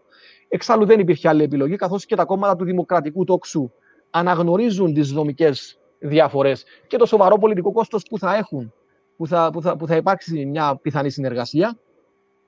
Ε, Όπως και η Συμμαχία Πολιτών με τον Γιώργο Λιλίκα, έδρασε με τρόπο να πούμε τυχοδιοκτικό, ε, προσπάθησε να εκβιάσει την υποψηφιότητα του, του ηγέτη της, του, του Προέδρου της, του Γιώργου Λιλίκα, που είχε αναπτύξει μια δυναμική στις προηγούμενες, δηλαδή το 2013 εκλογές, και έτσι είχαμε μια πολυδιάσπαση που δεν επέτρεψε την εκλογή του Νικόλα Παπαδόπουλου και χάραξε και την πολιτική εξαφάνιση του Γιώργου Λιλίκα, ο οποίος προσπαθούσε να ηγεμονεύσει σε όλο αυτό το χώρο την προηγούμενη δεκαετία. Έτσι, ο συνασπισμός αυτών των κομμάτων το 2018 δεν κατάφερε να εισέλθει στον δεύτερο γύρο των εκλογών και μάλιστα αν αθρηστούν τα ποσοστά των τριών υποψηφίων του αντιδιζωνικού χώρου, δηλαδή του Γιώργου Λιλίκα, του Νικόλα Παπαδόπουλου και του Χριστού του ΕΛΑΜ, ήταν αρκετά κάτω από το 42%, το οποίο ήταν το αντίστοιχο αποτέλεσμα που είχαν στις βουλευτικές. Ε, δηλαδή, φάνηκε ότι δούλεψαν οι, οι, μηχανισμοί των παραδοσιακών κομμάτων και αποδυνάμωσαν ακόμη περισσότερο το χώρο. Δηλαδή, στις προεδρικές φαίνεται μία τάση να στρέφεται ο κόσμος περισσότερο προς τα, τις παραδοσιακές ε, δυνάμεις. Ε, τώρα φαίνεται τα, τα, τα, τα, πράγματα να είναι ακόμη χειρότερα. Το κίνημα αλληλεγγύης στο χάρος δεν κατάφερε να επιβιώσει. Η Συμμαχία Πολιτών ήταν ήδη πρώτου κλεισίματος ε, και εντάχθηκε στα ψηφοδέλτια της ΕΔΕΚ. Να, να πούμε ότι υπήρχαν τρεις, τρεις βουλευτές στη Συμμαχία. Πλέον είχε μείνει μόνο με έναν.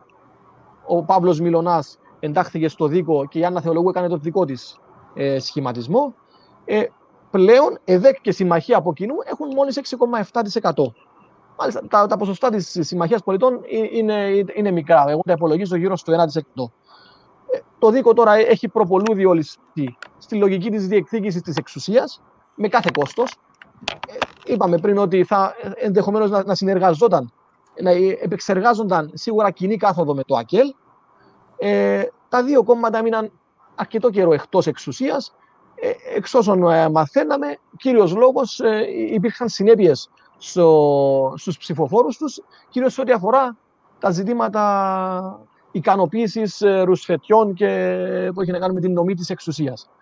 Τώρα, ε, σε ό,τι αφορά το, το κίνημα οικολόγων, το οποίο επέτρεψε την περιθωριοποίηση του Γιώργου Περδίκη, και εξ όσων μαθαίνουμε με τη, συνένωση, με τη συνένεση και του ε, διολύστησε σε ακραία πολιτικές ε, θέσεις στο Κυπριακό, κατά αναλογία των υπόλοιπων ε, πρασίνων κομμάτων της Ευρώπης. Ε, χαρακτηριστικά υπήρχαν και δύο συγκεκριμένες ε, υποψηφιότητες από τον χώρο της λεγόμενης όποιας λύσης, δηλαδή ε, χωρίς να υπάρχουν καμία αντίσταση σε ό,τι αφορά τη βάση λύσης. Ε, υπήρχαν αγαστές σχέσεις με, με ΜΚΟ και διάφορες πρεσβείες. Ε, συμμετείχαν στους κινητοποιήσεις των ΟΣΔΑΜΕ και των Cyprus. Ε, οπότε βλέπουμε ότι χάνεται από, από το λεγόμενο τρίτο πόλο και το, τώρα ενδεχομένως να υπάρξει μια διαφοροποίηση καθώς φάνηκε ότι αυτά τα δύο κόμματα δεν τους βγήκε καθώς υπήρξε μια κοινή αντιπολιτευτική γραμμή δίκο ΑΚΕΛ φάνηκε ο κόσμος ε, ε, να μην ικανοποιείται με αυτό και να μην δίνει ε, μια ψήφο εμπιστοσύνης σε όλο αυτό και τώρα ενδεχομένως αναμένουμε να υπάρξουν νέοι συσχετισμοί και θα διαφανούν πάρα πολλά στο πώς θα διαμορφωθούν οι συσχετισμοί για την Προεδρία της Βουλής, η οποία Προεδρία της Βουλής θα γίνει τις 10 Ιουνίου, δηλαδή σε μερικές μέρες. Ε, Αν θέλεις, Γιώργο, ναι. βάλε μια ναι. ανωτελεία ή ε, τελείωσε τη σκέψη σου, αλλά να το. Επειδή έχουμε ε, και κάποια ερωτήματα. Όχι, όχι, όχι ναι, είμαι εντάξει. Θα τα πούμε στα. Ε, νομίζω είμαι, είμαι εντάξει, είμαι καλυμμένος εδώ Να κάνω εγώ τρία σύντομα για να καταλάβουμε πού πάει το πράγμα. Άρα, το DC ποιο κατεβάζει υποψήφιο. Θα έχει πάλι Αναστασιάδη, τρίτη θητεία ή κάποιον άλλο; Ε, από ό,τι καταλαβαίνουμε, Δικό και Ακέλ, αν πάνε μαζί, θα έχουν υποψήφιο τον Παπαδόπουλο, τον Νικόλα; Και τρίτον, πολύ σύντομα, ε, υπάρχει τρίτος υποψήφιος που να ενώνει τον υπόλοιπο χώρο ή αυτή τη στιγμή ο υπόλοιπος χώρος είναι τόσο ρευστός που δεν μπορεί να πετύχει; Πλην Ελλάμ, έτσι. Δεν μπορεί να πετύχει έναν υποψήφιο. Έτσι, ε, τηλεγραφικά να μας πει αν, αν, αν να κάνω εγώ μια εκτίμηση έτσι εντελώς προσωπική και μετά ο Γιώργος που το παρακολουθεί πολύ καλύτερα ενώ ως αντικείμενό του για τη δημοσιογραφικά μπορεί να πει. Λοιπόν, ε, η πρώτη ερώτηση Γιάννη ήταν για το ποιον κατεβάζει ή ποιον ενδέχεται να κατεβάσει ο συναγερμός. Λοιπόν, ναι. ε, λέγονταν και ακούγονταν διάφορα, δεν υπήρχε κάτι σίγουρο. Ε, Τώρα, έτσι, πολιτικό καφενείο, ας πούμε, ακουγόταν, ας πούμε, ότι υπάρχει, μια, υπάρχει ενδεχομένως θέληση από την Πιλδάρ από το κόμμα δηλαδή να κατέβει ενδεχομένως ο Αβέροφ. Ε, υπήρχε ας πούμε και μια άλλη έτσι, φήμη ότι ενδεχομένως σκέφτεται για τη θέση αυτή για, για, για, για να βάλει υποψηφιότητα και ο, και ο Υπουργός Εξωτερικών, ο Νίκος Χριστοδουλίδης, ο οποίος με βάση όλα αυτά που ακούγονται, ας πούμε, ενδεχομένως να έχει και την εύνοια του Αναστασιάδη. Ε, Οπότε, ναι, ακού, ακούγονταν για αυτούς τους δύο. Ε, το ένα είναι αυτό. Το άλλο, σε σχέση με το δίκο ΕΔΕΚ, δεν ακούστηκε κάτι. Ξέρουμε όλοι εδώ πέρα στην Κύπρο και όσοι ασχολούνται δηλαδή και εκτός Κύπρου με τα κυπριακή πολιτική πραγματικότητα ότι ε, σίγουρα ο Ιώσ Παπαδόπουλος ε, θέλει όσο τίποτα άλλο να κατέβει υποψήφιος ε, στις εκλογές για την Προεδρία της Δημοκρατίας. Παρένθεση να σημειώσουμε για τους φίλους που ενδεχομένως να μην το γνωρίζουν ότι στην Κύπρο είναι ξεχωριστές οι εκλογές για την εκτελεστική εξουσία και ξεχωριστές οι εκλογές για την Βουλή. Είναι, είναι διαφορετικές διαδικασίες. Ε, λοιπόν, ε, σε ό,τι αφορά... Είναι λοιπόν, προεδρικό το σύστημα. Είναι... Ακριβώς, ναι. Στο προεδρικό σύστημα εκλέγουμε εκτελεστική εξουσία, πρόεδρο δηλαδή, ο οποίος συγκροτεί την κυβέρνησή του και νομοθετικό, τη, τη Βουλή, ας πούμε, των αντιπροσώπων, σε ξεχωριστή διαδικασία. Ε, σε ό,τι αφορά λοιπόν τη, τη συνεργασία και δίκο με προοπτική της Προεδρικής είναι αυτό. Σίγουρα θα υπάρχει η κάζο θέληση από τον Παπαδόπουλο να κατέλθει ο ίδιος.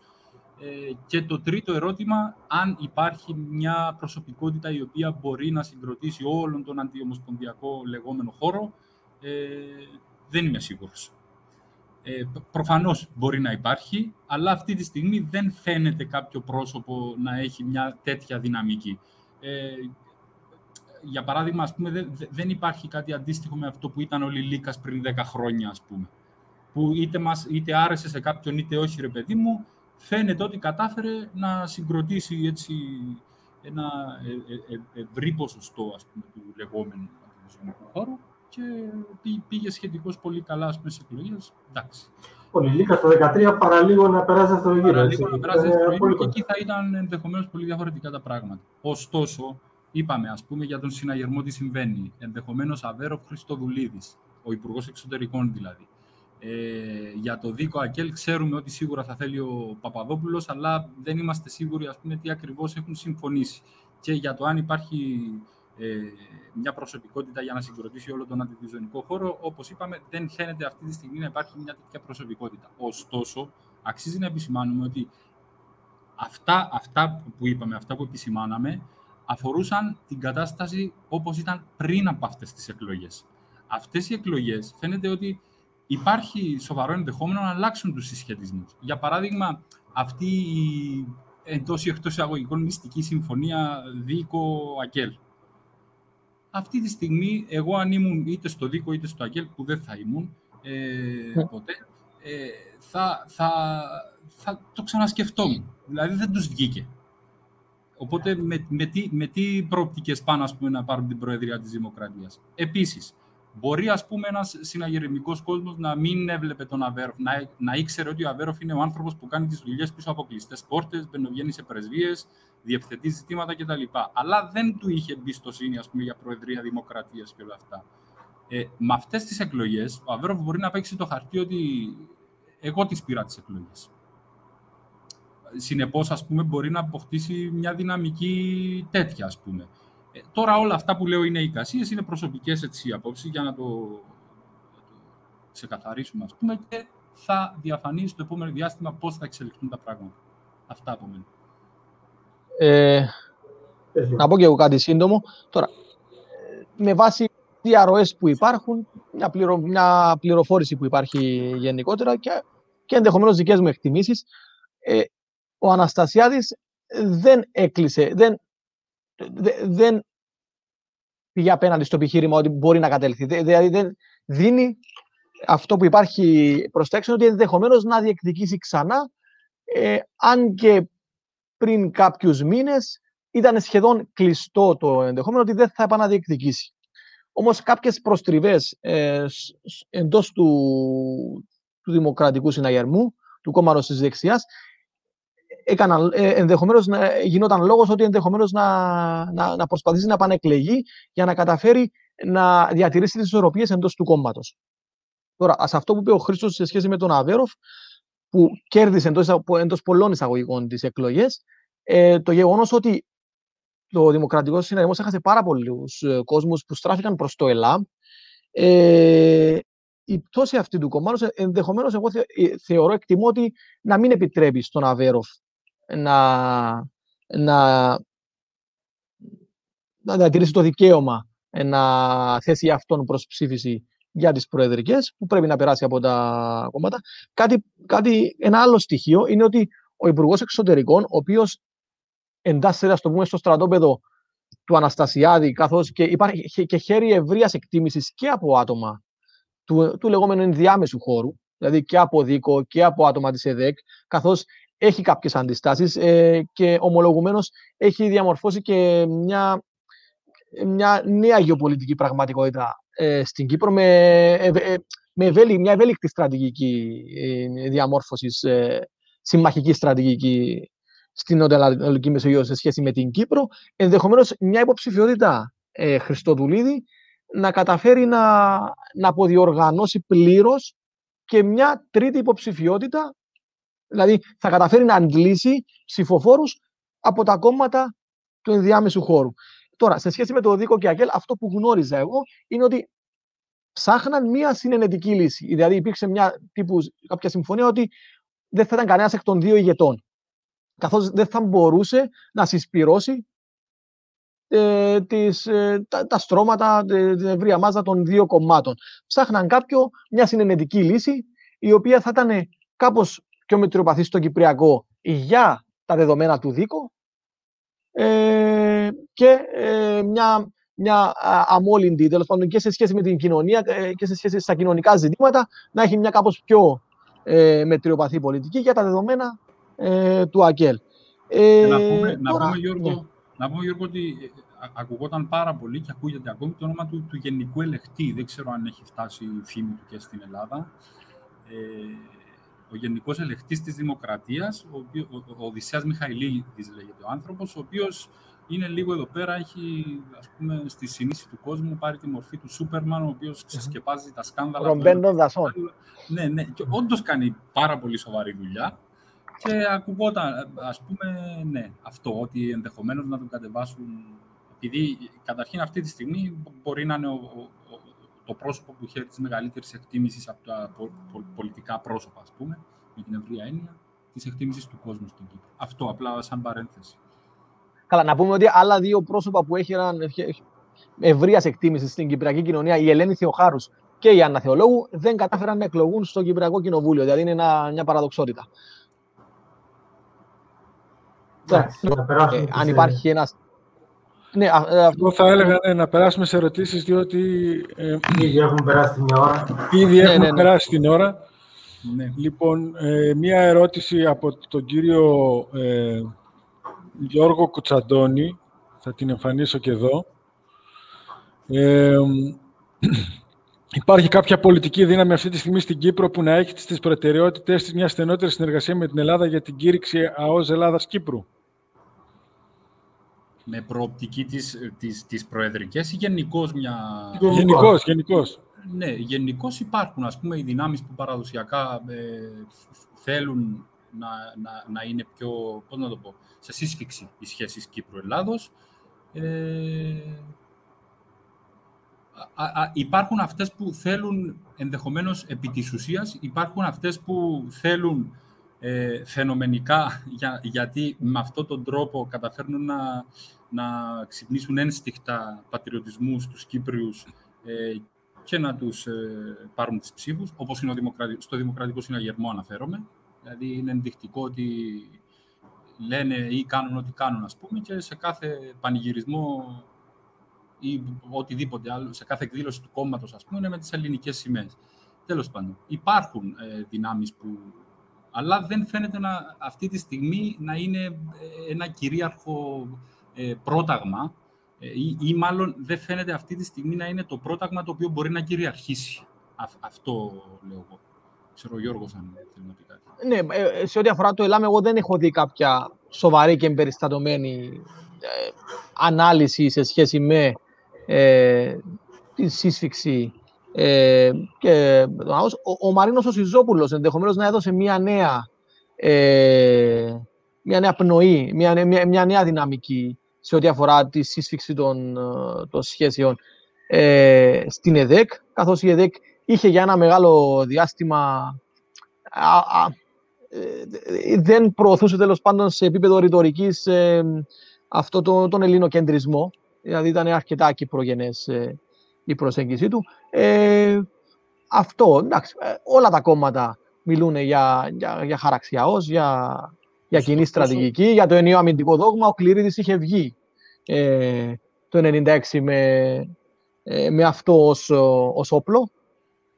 Ε, αλλά νομίζω ότι η ΕΔΕΚ πιο ξεκάθαρα πλέον το προτάσει ε, προνομιακά ως μια θέση της ε, αυτό και, η αλληλεγγύη, και η αλληλεγγύη, η οποία πλέον, εντάξει, τώρα μιλάμε, δεν, δεν θα επιβιώσει ενδεχομένως.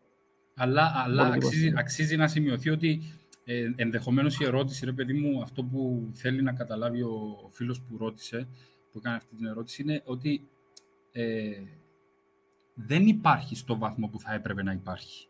Μπορεί σε ρητορικό επίπεδο, μπορεί σε επίπεδο ας πούμε, έτσι, προεκλογικών διακηρύξεων και όλα αυτά, ας πούμε, αλλά φαίνεται ότι οι πολιτικές δυνάμεις του τόπου δεν έχουν καταλάβει τη, την κομβική σημασία ε, αυτού, αυτού του πράγματος, δηλαδή της σύσφυξης σχέσεων, ενδεχομένως της επαναφοράς του ενιαίου αμυντικού χώρου και όλα αυτά τα πράγματα. Δεν βλέπουμε δηλαδή να υπάρχει έτσι μια πολύ δυναμική στάση υπεράσπισης αυτών των θεμάτων. Κατά τα άλλα, ναι, ναι ακούγονται και λέγονται διάφορα.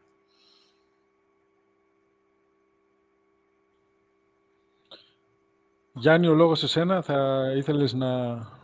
Ε, εντάξει, μας επισημαίνουν πολλοί φίλοι ότι επειδή το, το σύστημα το, της Κύπρου είναι προεδρικό, ε, οι βουλευτικές εκλογές δεν έχουν τόσο πολύ μεγάλη σημασία και έχουν δίκιο.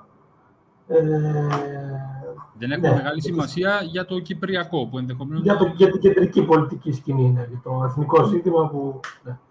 ναι. Ε, δεν ξέρω κάτι άλλο, δεν βλέπω κάτι άλλο. Ε, νομίζω είπαμε πάρα πολλά και σχέση με τις εκλογές. Ε, εντάξει, τα, τα, τα κεντρικά που απασχολούν Ελλάδα και Κύπρο, το εθνικό ζήτημα, ε, νομίζω ότι από αυτές τις εκλογές, ε, αν κάτι κρατάμε, είναι ότι αυτή το σκηταγκάλιασμα, το, το ΑΚΕΛ με το, τους ΣΟΣΔΑΜΕ και όλο αυτό το, κόμμα, το κομμάτι της όποιας λύσης, μάλλον σε κακό του βγήκε. Και αυτό είναι και ένα μήνυμα ότι αν συνεχίσουν αυτό το τρόπο, αυτό το σκεπτικό και με τα ποσοστά τους και την ψήφος τους που χάνουν, ε, σε 10 χρόνια η κατάσταση του ΑΚΕΛ και αυτού του κομματιού που λέει λύση να είναι και ό,τι να είναι, ε, μάλλον θα βλέπει να γίνεται μια πολύ μικρή μειοψηφία στην κυπριακή κοινωνία. Και νομίζω ότι αυτό είναι το, το ευχάριστο μήνυμα και αυτό μπορώ, θα πρέπει να το κρατήσουμε. Το αρνητικό είναι ότι δεν υπάρχει ε, στον ενδιάμεσο χώρο, έτσι όπως εμφανίζεται το 2016, ε, ε, αυτή, αυτός ο κατακαιρματισμός που εμφανίστηκε τότε ε, που όμως εκφράστηκαν πολλές, ε, πολλά κόμματα που βγήκαν, δεν κατάφεραν να δημιουργηθεί ε, μιας, μιας συνομοσπονδία ή μια συμμαχία μεταξύ τους και από αυτό να προκύψει ένας τρίτος πόλος. Ε, και τώρα βλέπουμε ότι τα πράγματα είναι πολύ χειρότερα και πιο ευαισθητοποιημένα. Αλλά αυτό είναι κάτι το οποίο θα μπορούσε να αλλάξει κάποια στιγμή. Ε, και ότι ο Δυσί δεν ξέρω αν έχει τη δυναμική που. Γιατί είχε πει και ο Χρήστος κάποια πράγματα σχετικά ότι μπορεί στο κράτο Μοντανά να, τα πήγαν καλά ή στα εθνικά να έχουν ελλείψεις, ε, αλλά στη διαχείριση της πανδημίας, ε, επειδή έχουν και γραφειοκρατικά στελέχη τα οποία δουλεύουν, ε, είχαν μια πολύ καλύτερη διαχείριση. Ε, δεν ξέρω αν αυτό δίνει δυναμική στο ΔΥΣΥ να είναι ε, από το δικοματισμό το ένα κόμμα το οποίο θα παραμείνει για τα επόμενα χρόνια. Ε, μπορεί να έχει μια μικρή πτώση στα ποσοστά του, αλλά ε, δείχνει να κρατάει. Δηλαδή η πτώση είναι διαχειρίσιμη. Θα μπορούσε ναι. να πει κάποιος ότι με 8 χρόνια κυβέρνησης, με τον Αναστασιάδη πάνω και με τόσα σκάνδαλα και διαφθορά, διαχειρίζεται τα πράγματα καλά. Νομίζω ότι αυτά είναι τα κεντρικά που εγώ βγάζω σαν συμπέρασμα. Γιάννη, να πω κάτι για τον συναγερμό έτσι πολύ σύντομα. Ότι ρε παιδί μου θα έχει ένα ενδιαφέρον για το πώς θα εξελιχθεί η δυναμική του αν δεν ήταν στην εξουσία. Δηλαδή, τώρα που είναι στην εξουσία, διαχειρίζεται ευρωπαϊκά κονδύλια. Αυτά τον κράτησαν το συναγερμό. Έχει ευρωπαϊκά κονδύλια, έχει οι μηχανισμοί ας πούμε, του κράτους για την απόδοση, για την ε, παροχή αυτών των κονδυλίων και τη διάχυσή τους στα κοινωνικά στρώματα που τα είχαν ανάγκη τώρα με την πανδημία κτλ. Φαίνεται ότι λειτουργήσε κάπως δόθηκαν, ας πούμε, υπήρξαν καλά σχέδια στήριξης, λειτουργήσε σε ένα βαθμό. Εντάξει, δεν είμαι ειδικός, αλλά έχω την αίσθηση ότι λειτουργήσε το πράγμα ρε, μες στην πανδημία και σε σχέση με τη, με τη πρωτοβάθμια υγεία και όλα αυτά. Και, και αυτά τα κεφαλαιοποίησε ο συναγερμός. Παρά δηλαδή τη διαφθορά, τα λάθη που έχουν γίνει σε άλλα χίλια δύο επίπεδα. Αυτά, τα, ναι. αυτά όμως ε, ε, είναι εργαλεία τα οποία κατέχει μόνο αυτός που είναι στην εξουσία. Αν δεν είναι στην εξουσία ο συναγερμός, θα δούμε. Αλλά από ό,τι φαίνεται, τον θέλουν πάρα πολύ όλα τα υπόλοιπα κόμματα στην εξουσία. Κάνει ό,τι περνά από το χέρι τους για να μην πέσει ποτέ από εκεί. Πάντως, ε, από αυτά που είπατε και οι δύο, θα μπορούσε να συμπεράνει κάποιος δύο πράγματα. Ε, πρώτον, ότι το ΑΚΕΛ βρίσκεται σε ένα υπαρξιακό κενό. Δηλαδή, αυτή η απώλεια 40% της εκλογικής του δύναμης μέσα σε μια δεκαετία είναι το πιο χαρακτηριστικό. Και αν υπάρχει μια δεν ξέρω αν είναι υπαρξιακή μια απειλή για το συνεγερμό από την άλλη, είναι το ΕΛΑΜ. Έτσι. Δηλαδή, όποια δυσαρέσκεια για το συναγερμό από άποψης μετακίνησης ε, ψηφοφόρων. Πράγμα το, το οποίο, εάν επαναληφθεί το σενάριο που επαναλαμβάνεται σε όλες τις ε, ευρωπαϊκές χώρες, θα, θα κάνει το συναγερμό πολύ πιο προσεκτικό διότι θα έχει στο πίσω μέρος του μυαλού του αυτές τις διαρροές σε ό,τι αφορά στα, στα διάφορα. Δηλαδή, αυτή τη στιγμή έχει έναν λόγο να αγχώνεται, διότι στον ιστορικό χώρο της εθνικόφρον παράταξης υπάρχει και ένας εσωτερικός ανταγωνιστής. Κάπως έτσι δηλαδή εγώ κατάλαβα αυτά ναι. που μας... Ε... Ε, ένα, μια μικρή παρέμβαση. Ενδιαφέρον έχει, θα έχει πραγματικά πολύ μεγάλο ενδιαφέρον να δούμε πώς θα διαμορφώσει τη συμμαχική στρατηγική του το ΕΛΑΜ και με ποιο τρόπο. Δηλαδή, αν θα λειτουργήσει μια στήριξη, μια, στις προεδρικές υπομορφής στήριξης ενός ανεξάρτητου υποψηφίου ή αν θα σταθεί απέναντι απομονωμένο. Ε, να πούμε ότι είναι, είναι, είναι πραγματικά, εγώ εκτιμώ ότι είναι λίγο δύσκολο, γιατί υπάρχουν ιδεολογικές, δομικές ιδεολογικές διαφορές, οι οποίες εστιάζουν στον πυρήνα της ύπαρξης των δύο κομμάτων. Ε, δηλαδή, από τη μια η ΕΔΕΚ με την ενδυστασιακή παρακαταθήκη των ομάδων του Λισαρίδη και ε, την εναντίαση στο πραξικόπημα και την εναντίαση στο πραξικόπημα και την ΕΟΚΑΒ και από την άλλη η πολιτική απόγονη ουσιαστικά της ΕΟΚΑΒ που, που παρουσιάζονται με μια πιο μετριοπαθή στάση, το οποίο είναι πραγματικά ενδιαφέρον. Πάντως, ο κόσμος έχει, φάνηκε, διαφάνηκε από τις εκλογές ότι ο κόσμος έχει ανάγκη από ξεκάθαρες και συγκεκριμένες προτάσεις. Όσα κόμματα ε, είχαν μια πιο αφαιρετική ή μια πιο ε, κάπως ε, δεν υπήρχαν συγκεκριμένες προτάσεις, φάνηκε να, να χάνουν.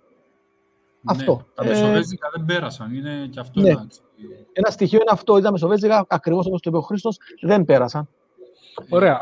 αυτό θα μπορούσε να είναι και η κατακλίδα της σημερινής συζήτησης. Δεν ξέρω, Γιάννη, ότι μεσοβέζικες λύσεις και ενδιάμεσες λύσεις τέλος. Ναι.